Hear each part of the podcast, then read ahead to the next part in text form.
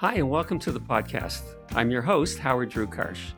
I've been a realtor for over 30 years in Canada's largest market, and in the latter part of my career, I was co founder of Canada's largest independent real estate brokerage, Right at Home Realty, with a roster of over 5,500 agents and growing. In 2020, I retired to start this podcast, and it's been a fabulous opportunity to meet with people and interview people in real estate and related fields and to talk about our industry and their career. Today, our guest, and we're, we're thrilled to have our guest today, is Sam Mizrahi. Sam is the founder and president of Mizrahi Development. Sam, welcome to the podcast. Thanks, Howard. You know, Sam, there's so much about you that people could be interested in. So why don't we take a few minutes to talk about, let you talk about your background, uh, Mizrahi Developments. I know you do so many different projects, and then we'll get into some questions about real estate. So, Sam, on to you. Sure. So I started um, really uh, working when I was 16 years old and started in consumer electronics before I was in real estate, selling batteries and uh, cassette tapes such as VHS tapes, Betamax tapes, and started it out of uh, high school and then uh, built that business up. Um, and from there, basically in the late 80s, um, I started um, real estate with one property, rezoning it and getting entitlements for it up in Richmond Hill um, at Brookside and uh, just off of Yonge Street. And then um, from there, of course, um, started another property and doing more rezoning works in, in Richmond Hill. And, and in 89, 90, we hit um, you know, uh, one of the real estate recessions that we had in Canada at the time in Toronto. And so I was looking at uh, other businesses to start up. I started a company called Dove Cleaners, which is a dry cleaning retail chain and started that in the early 90s and uh, built that up to 98 stores and took it public and private and had it both in uh, Los Angeles, California and here in, um, in Toronto. And uh, parallel to that, I was still doing real estate on the side. And then in 2007, um, I basically uh, sold the company and divested of Dove and uh, went fully into real estate and uh, built and started Mizrahi Developments uh, to basically uh, have a niche market in at that time in 2007 2008 um, real estate market in Toronto to do not only developments but construction and to have a vertically integrated company basically from A to Z in terms of acquiring sites uh, rezoning them, uh, building them, marketing them, selling them, and then um, uh, looking after them post development as well. And um, we started with uh, one house, uh, single family home, Uh, and then from there built uh, a number of other single family homes, and from there went into townhouses, such as the project we did at Lytton Park, uh, just off of Avenue Road. And then in 2010 started with our mid-rise buildings on in Yorkville on Hazelton Avenue, being 133 Hazelton. 181 Davenport and uh, 128 Hazelton, and uh, and of course the one uh, at Yonge and Bloor. and we also started acquiring sites and doing developments in in Ottawa, um, which was a very important marketplace for us as well. Well, Sam, in addition to that, and I'm going to get back into real estate in a moment, I know you've also been a very active philanthropist. Um, do you want to talk about that part of your life? Because I think that's also really interesting. Yeah, um, you know, my my view has always been um, that there's sort of two sides of the coin. There's the entrepreneur side, um, and there's the philanthropy side.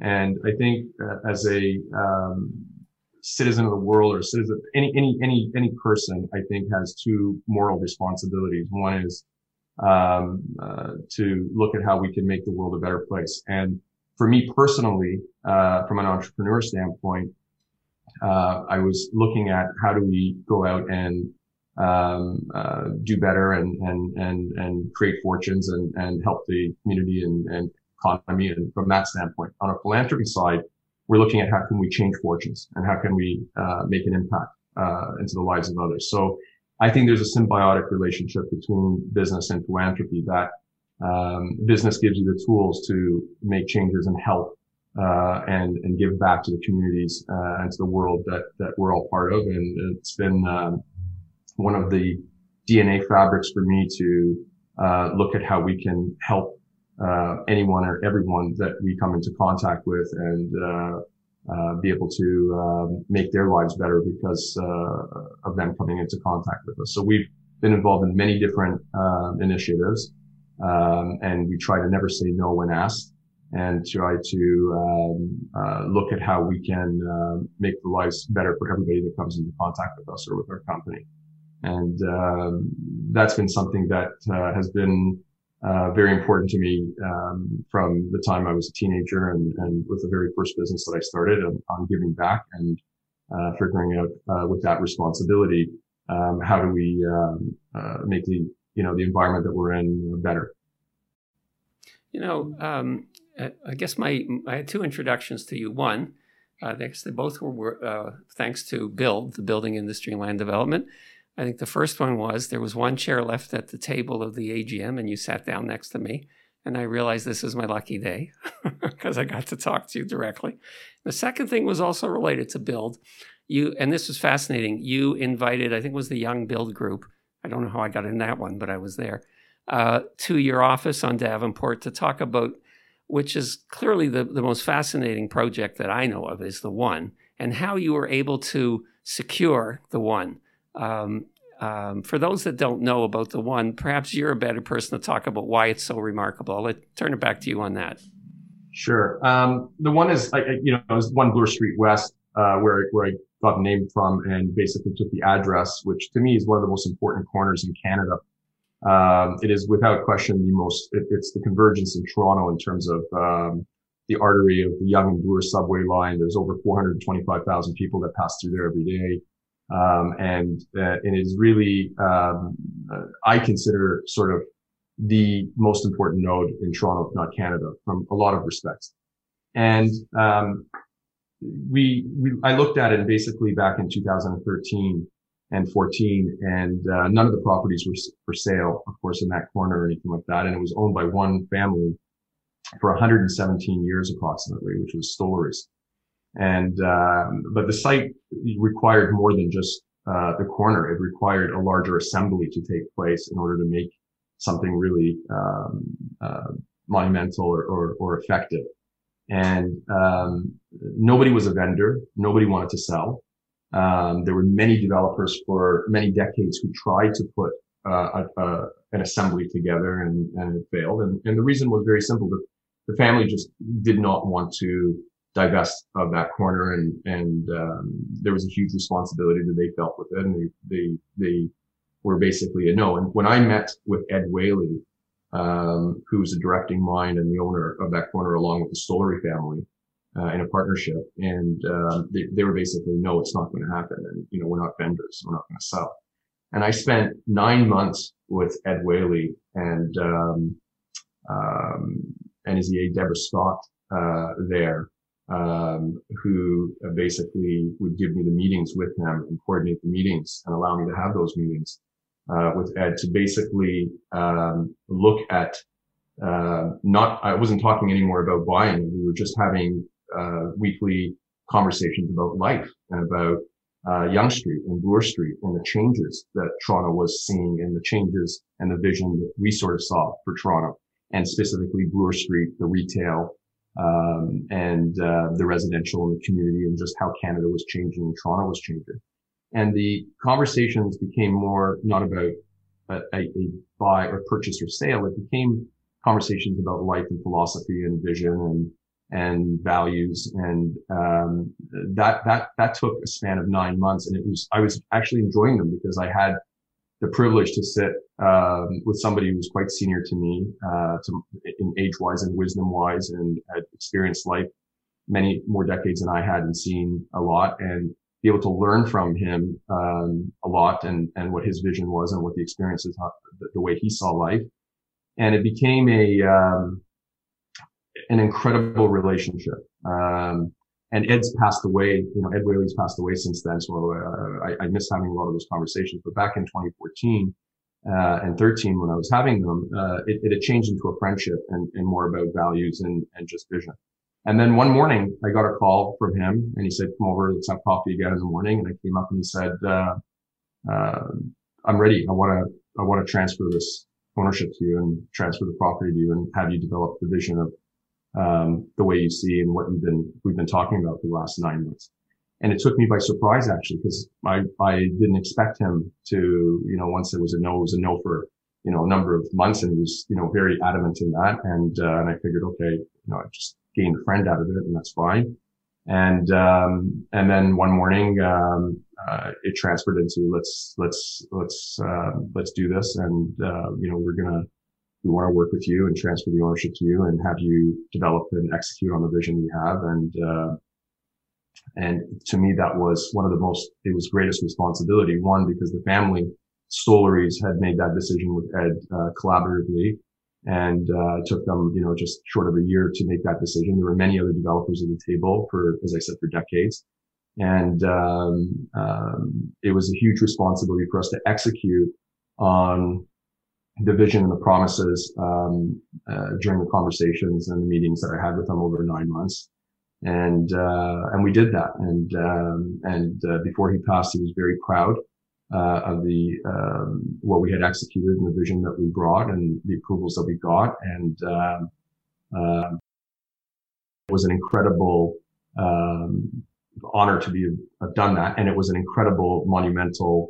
Um, acquisition for not only Toronto but for Canada. It was the most expensive um, you know, acquisition at the time on a dollars per square foot basis. And, uh, uh, you know, it was over $227 million for that corner and the adjacent site. But the complication part wasn't only the corner. It was now you have to go and convince 14 other families, uh, to, who were also not vendors to actually sell and have it close simultaneously. And so you have, okay, now you've got the corner, which is a key piece. Now we have to go out and get 14 other non-vendors to become vendors and then um, agree and convince them that we need to have a simultaneous closing to make sure that we have all the parcels intact. And um, that was another Herculean task to do and another rapport building task to do. And um, we did that actually together with uh, Stollery's and with Ed Whaley. And uh, and went to them and basically uh, put together the consensus. And we said, this is much bigger than ourselves. We're doing this in order to put together something that's going to be monumental and iconic for the city. And, um, you know, the, last time, you know, architecturally on the world stage that Canada had really done anything in Toronto was the CN Tower in the late 70s. And nothing had really been developed or built that became a secondary focal point in the skyline on the same level of that.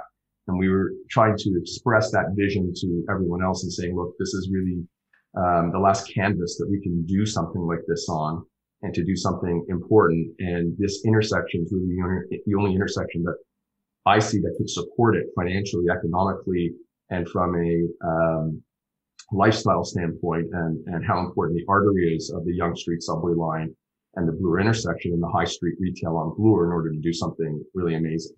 And again, that took a lot of time and, uh, we built a rapport and, and, um, um, they entrusted that. And, and then we got 14 other families to vend in and, and sell their properties when they really weren't, uh, vendors. And it was really in order to do something, which is what we're doing now, uh, to build an iconic once in a lifetime, uh, opportunity to do something great for the city and for the country and for Canada.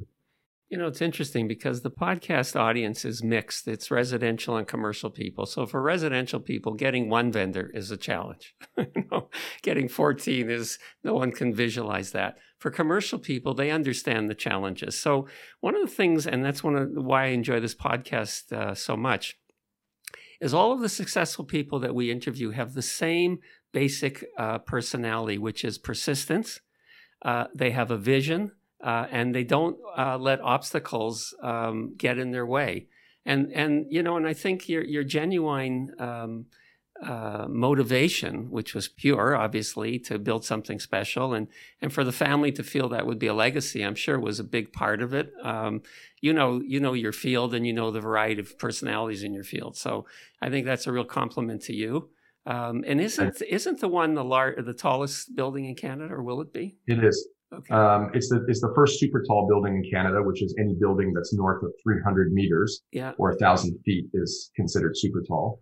Yeah. Um, the building um, uh, will be once it's completed uh, far north of that. Um, uh, we're we originally went in for 85 stories. We're now applied for 94 stories and just over 1,100 feet. Um, it'll be the tallest building uh, in Canada. Um, but we didn't set out to go build the tallest building in Canada. It's just, it, it's, it's actually interesting. It, it, it, it, it, it, it formed into that through the architecture and through the design and through the actual functionality of the building. Um, it wasn't that we were set out to go build the tallest building in Canada when we first set this out. We were out to build uh, and reformat the retail format on Bloor Street that we that you see now. We were actually the catalyst of the transformation that you're seeing on Bloor Street right now, because Bloor Street was very fragmented, and the high street retail that we had did not compete on any level with um, the high street of Michigan Avenue in Chicago or Fifth Avenue in New York, or you know, you look at uh, Tokyo District in Ginza, or you look at um, uh, you know London or any other international city. Toronto uh, is an international city, but our high street wasn't reflective of that from a retail commercial standpoint. To build super flagship stores and to have the type of scale of retail that you see on Fifth Avenue or Michigan Avenue or anywhere else in, in any other inter, uh, international city on their high street. So we came out to build something that was going to reformat and reshape and bring the retail on Bloor um, to sit on the same you know pedestal as other international cities and to um, uh, have architecture work. And that was with very large scale ceiling heights uh, and very large uncontaminated retail spaces where it wasn't fragmented, it wasn't low ceiling heights. You know, you had this arrival into the uh, pedestrian realm and the pedestrian experience on Bloor Street and uh, you could showcase and, and, give the pedestrian or the consumer um, an arrival into the retail. Uh, and so the 39 foot ground floor retail height for uh, our flagship retail tenant um, really, you know, set the mark. And you know, once you have a ground floor that's 39 feet high, and we also went into multi-floor retail, which is again, you know, one of the first in, in Toronto and Canada. And again, we've seen this on Fifth Avenue. We've seen this in Hong Kong and Tokyo and London and, and many other international cities, um, was to build a retail that was multi-floored and multi-level. And each one of those floors were 18 feet. Hmm. So before you knew it, the height of the tower was growing only because just the retail podium was just at 61 meters on its own. Um, you know, on the commercial retail before you even got into the residential tower. So things started to add up in height. And then, of course, you end up with, you know, 11, over 1100 feet and, and where we are now with, with what we're looking to do currently. Um, but it was really about to, to move boundaries and to have excellence in, uh, every square foot of the building and to do something for Toronto and for Canada that had never been done before and to hope that it would inspire others to start to uh, architecturally uh, envision um, new buildings and and encompass a lot of the architectural principles that we were doing with Foster. Um, and so that was um, really the what I'd say the catalyst in terms of how we got to the height and so forth. Well, you know, I found it an interesting story when I heard it the first time. I find it just as interesting the second time. And I think to your to your credit and to those people that you know the companies, the architects, the builders, everybody associated with, I think you probably have achieved your goal. Is my guess. I mean, it's uh, it's going to be, as you said, it's going to be a remarkable landmark. And I think, wow, what a testament to a lot of hard work and a lot of years. So congratulations on that. Um, Thank you. Let me ask the. I have a few questions I wanted to ask you. So. Um, how is the Toronto real estate market different now than when you first started as a developer? It significantly has changed. Um, you know, when I when I look back over the 25 years, um, but you know, if I even look back from 2007 until now, um, Toronto has become much more sophisticated in the fabric of real estate development, the real estate consumer, um, and everything in between including even the city and the way planning is done, zoning is done, permitting is done, uh, approvals are provided. Um, you know, so it has. I, I, think if I was to use a single word to articulate um, what has changed, I would say it's become far more sophisticated. And and that word I use, or the terminology I, I, I use across the entire spectrum of the end user, from the homeowner that's purchasing I think the homeowners are much more sophisticated than they were before. I believe the retailers and tenants are far more sophisticated than they were before. I believe the city um, has become far more sophisticated than it was before. Uh, and what I mean by the city, I, am talking about not only the planning department and the approval processes and uh, everyone uh, in between, but also um, the fabric of the city, uh, the immigration that's come in, the multiculturalism that's come in, and, and the fact that they bring those experiences and and and um, that um, culture with them into Toronto. You know, Toronto and Canada is really, you know, I, have often referred to this as New Switzerland. It's sort of like, you know, uh, the, the UN in terms of its fabric and its DNA and, and, and we're one of, um, the greatest places in the world to live and, uh, and to immigrate to. Um, I myself is an immigrant who came to Canada, you know, uh, at a young age of six years old. So my family chose Canada. So, this is one of the greatest countries in the world. And, and, and as a result, it has become far more sophisticated. And, uh, you can see it in the architecture as well. The architecture that we see, you know, 15 years ago, 20 years ago, 30 years ago, 10 years ago has changed significantly. Um, so that's how I see the market. And of course, you know, that also drives the supply demand, um, and the pricing and the uh, asset class that's, you know, has become one of the strongest asset classes in any country. Canada's got some of the best real estate and uh, safest harbor in real estate that we've seen in the world. And we saw it and got tested even in 2008, 2009 in the liquidity crisis that we saw globally. You saw how resilient Canada's real estate market was uh, to global economic um, recession that happened in 08, 09 in the real estate market in the US and, and Europe and, and elsewhere. And you saw how fast uh, Toronto and Canada uh, rebounded in that. It was like within six months uh, of that, and uh, and it's been strong ever since. And and even now, if we look at it through the pandemic and COVID, um, you see that the real estate market has been incredibly resilient, even in the pandemic, uh, in terms of its value and its uh, protection against uh, downturns. So I think we have a lot to be proud of, and I think that comes from the sophistication that's in the market. Good, good to hear that because I, I think people don't really um, understand um, how wonderful it is to be here, even with all the problems. The, you know, when you compare it to other parts of the world, um, it really is a remarkable place to live. I agree with you. I, I think it's the best place. I mean, if yeah. you, you know, if I had a magic wand and you had to do it all over again, this is the best place to live for I, so many reasons. I agree. Uh, we're, we, we, we have, you know, uh, the best banking system in the world, one of the best banking systems in the world. We have the safest, one of the best education systems in the world. We're one of the best healthcare systems in the world. We have the safest place where we can walk out and feel safe and not worry about so many things that so many people have to worry about around the world. We are like the UN and we actually get along uh, together in this city and in this country in, in, in ways that are incredibly um, grateful and we should be very blessed uh, compared to many other parts of the world. And, uh, and we've seen that for decades. And we continue to see that even with the global challenges that happen. And we still are, in my opinion, the best place in the world to live. And I couldn't be more proud to be Canadian. I couldn't be more proud to be living here. And, uh, and I think that the city and the country, um, through the pandemic and through COVID and through so many other challenges that we've seen, um, has come through very strong and very resilient and, um, and very cohesive. I think you're right, and and I think it's great to hear it from somebody who's so uh, involved with not only the the importance of real estate, but in the importance of giving back. And you know, I, I just appreciate you know hearing how you think. Um, I have a question here, which I think you know you you probably had a chance to think about as well. And and what are the biggest challenges that you've had to overcome in your career? there's so many. I don't know when to where to begin. okay, uh, I don't know. Maybe coming here and not speaking a word of English uh, okay. when I was six years old and and uh, going. I mean, you know what?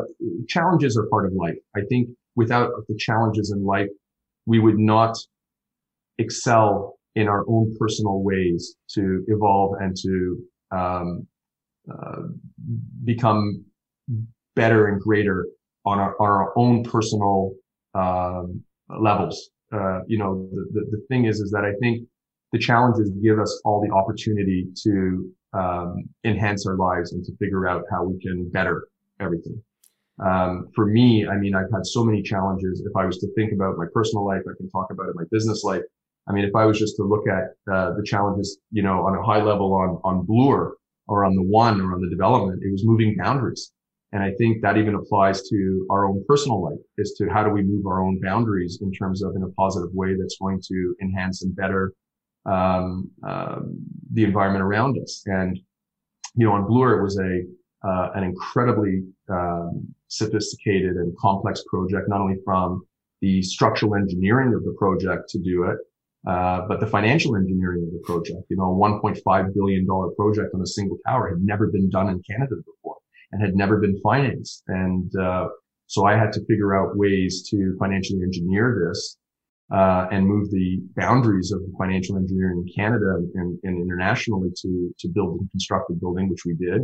Same thing to build the building structurally. We had to, you know, put this hybrid exoskeleton in to, in order to create the, um, retail spaces and to build a, you know, uh, eight stories, uh, underground, uh, structure and, uh, connect it to the subway and then suspend a retail with no columns or pillars in between and then put a, uh, you know, then an 85 story building on top of that and, and, and make it all work. So I think, um, uh, all of these challenges, I think, make you think differently and, and start to make you, um, uh, evolve and, uh, and, and grow outside of your normal comfort zones.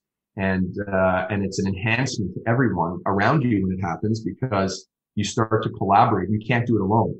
So one of the most incredible things about challenges are it, it, it puts you in a position where you have to have a collaborative um, uh, community in order to get you through it. And you know, there's an old saying they say, you know, it takes more than one person to put a man on the moon. And there's a lot of truth in that and challenges. And I think uh, those who overcome them, you know, it's a it's a collaborative effort. But for me, there were so many of them. I I, I would take up the whole I would take up the whole podcast just talking about challenges and the problems. But failure is not an option. Right. I think with challenges, you have to look at them and, um, I got climatized to them, to be honest with you. That's the word I use. And I learned that, uh, everything is a blessing and a curse, you know, in terms of everything that gets, uh, there's a blessing to the challenge, you know, there's a curse to it, there's a blessing to it. Mm-hmm. And you have to see through it and just uh, have the resilience to know that those are the pause buttons that give you, you know, these challenges sort of put the pause on life in a way to make you reflect back and look at what you're doing and to do it differently in order to um, leap forward. You know, they're they're they're not designed to uh, set you back. They're actually, you know, uh, designed to uh, propel you forward. And I think all of our guests have had n- nobody who has been successful has got there without challenges. But what's unique, and again to our viewers, is the attitude about challenges. The attitude about challenges is find a way to overcome them not not be defeated by them. So so I appreciate that. Um, I know you have, and I, I don't want to take up a lot of time, so I'm going to go to a couple more questions. Um, so let me ask this one again. Interesting questions. What's the most important lesson that you learned um, in putting together the one? Um, I think the, the, the single most important lesson I learned was never to give up, and and um, uh, never to um, look at the challenges, no matter how Herculean of the task. And um, you know, there's a solution to every problem. Uh, the, the, way I looked at it in business, and and to figure out what those solutions are, and to search those out, and not to um, put yourself into a space that uh, becomes sort of a rabbit hole because there's so many there were so many uh, challenges where, you know, there's always going to be naysayers. There's always going to be people that are going to say this can't be done or can't, you know, and there's always problems that are going to come up. This is, this is the fabric of life. It's part of humanity that, you know, it's just designed that way. And I think the single most thing I learned with the one was, um, it had, it, it really taught me to pursue your, your, your vision, your passion. Don't give up on it. And the challenges that get um, thrown at you are actually designed to enhance you. And actually they're designed at the time when you're going through them it is like you think you know uh, the world's coming to an end and, and when you're in that space and in that headspace it is extremely difficult to see the light and to say that hey this is going to get better because they're um, uh, at times very scary in terms of what's happening. But um, what I think I learned from it was that you overcome them. Um, and 99% of the things you actually worry about don't actually happen. And, and, and so if you go with it and, and realize that, uh, whatever the problems are and whatever the challenges are, they're there to help you rethink and take a pause and try to figure out a different way and, or, or, or, to recalculate your approach and to figure out how to do it. it. It's giving you an opportunity to actually correct mistakes. That's how I looked at those challenges. But um, they're, they're, they're, I think, I think in life, you're always going to get them. And I don't know. And, and I think people, um, it's artificial to say that they're easy or that, you know, oh yeah, you know, we were, none of them are easy for anybody. Every, it doesn't matter who you are, where you are in life uh, what stages you're on, you're always going to have challenges that are Herculean. And they're scaled proportionally that way. And, and I think it's just, um, uh, you know, uh, the rite of passage uh, in, a, in a way. And I think it's a great attitude. Obviously, you've been successful with that attitude. And anybody who's watching or listening, remember what Sam said, because we all have those challenges. I know you're busy, so here's my last question, Sam. What are your insights into the future of Toronto real estate? I think it's incredible. I think um, we are still at the tip of the iceberg for Toronto's real estate. I, you know, um, I think we still have a long way to go. We are um, one of the most incredible real estate opportunity cities in the world globally. I think we're still incredibly undervalued in terms of, I know everyone looks and says, Oh my God, I can't believe the real estate values today. And, you know, but I think on a global scale and as an international city, we're still incredibly undervalued with incredible still room for growth. And, um, and, um, I am extremely optimistic on the future of Toronto's real estate and Canada's real estate in general. Um, if you look at the immigration that's continuing to come into Canada, that's what really drives it. That's the barometer that I use.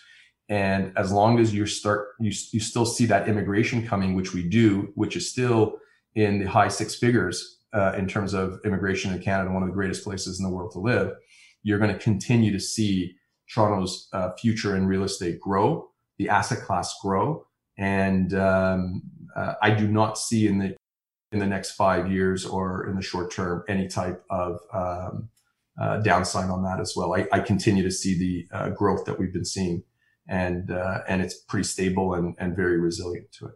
It's great to hear, and I think people will believe you. So that's also important. Well, the proof of it, uh, you know, uh, the proof of it is just look at how we've done through 08, 09. History is the best indication of the future. Mm-hmm. So if you look at globally how we performed in 08, 09, and you look at globally how we performed through the pandemic and through COVID, that's your that's your proof mm-hmm. of the future, right? You look at the rearview mirror and you look at how we've done, and I think that that uh, validates what I'm saying and and the optimism you know is not um, based on anything other than history mm-hmm. and and the fundamentals of that history and uh, as I said the fabric of Canada's uh, uh, community. I think being a student of history is such an important thing to see the future, and I think you just you know you kind of just re, you know restated what I I believe as well. And Sam, I want to appreciate your time. You've just told me how much you have going on, and I almost feel guilty. I took an extra few minutes, but you're a delightful guest. Um, let's thank you so much. I want to wish you personally, and I want to wish Mizrahi Developments all the best in the future, and perhaps we can have you back again another time. Thank you, Howard. And I wish uh, you and all uh, listeners and viewers uh, continued good health and good fortune in everyone's endeavors. Thank you so much, Sam. All the best. All the best. Thank you. We want to thank Sam Mizrahi for joining us today, and we want to thank you for joining us. And if you enjoyed the podcast, please like, comment, and subscribe on your favorite podcast network or on our YouTube channel. And to reach us, you can reach us either by email, info at rewithhd.com, or on our website, rewithhd.com. Thank you for joining us, and we'll see you next time.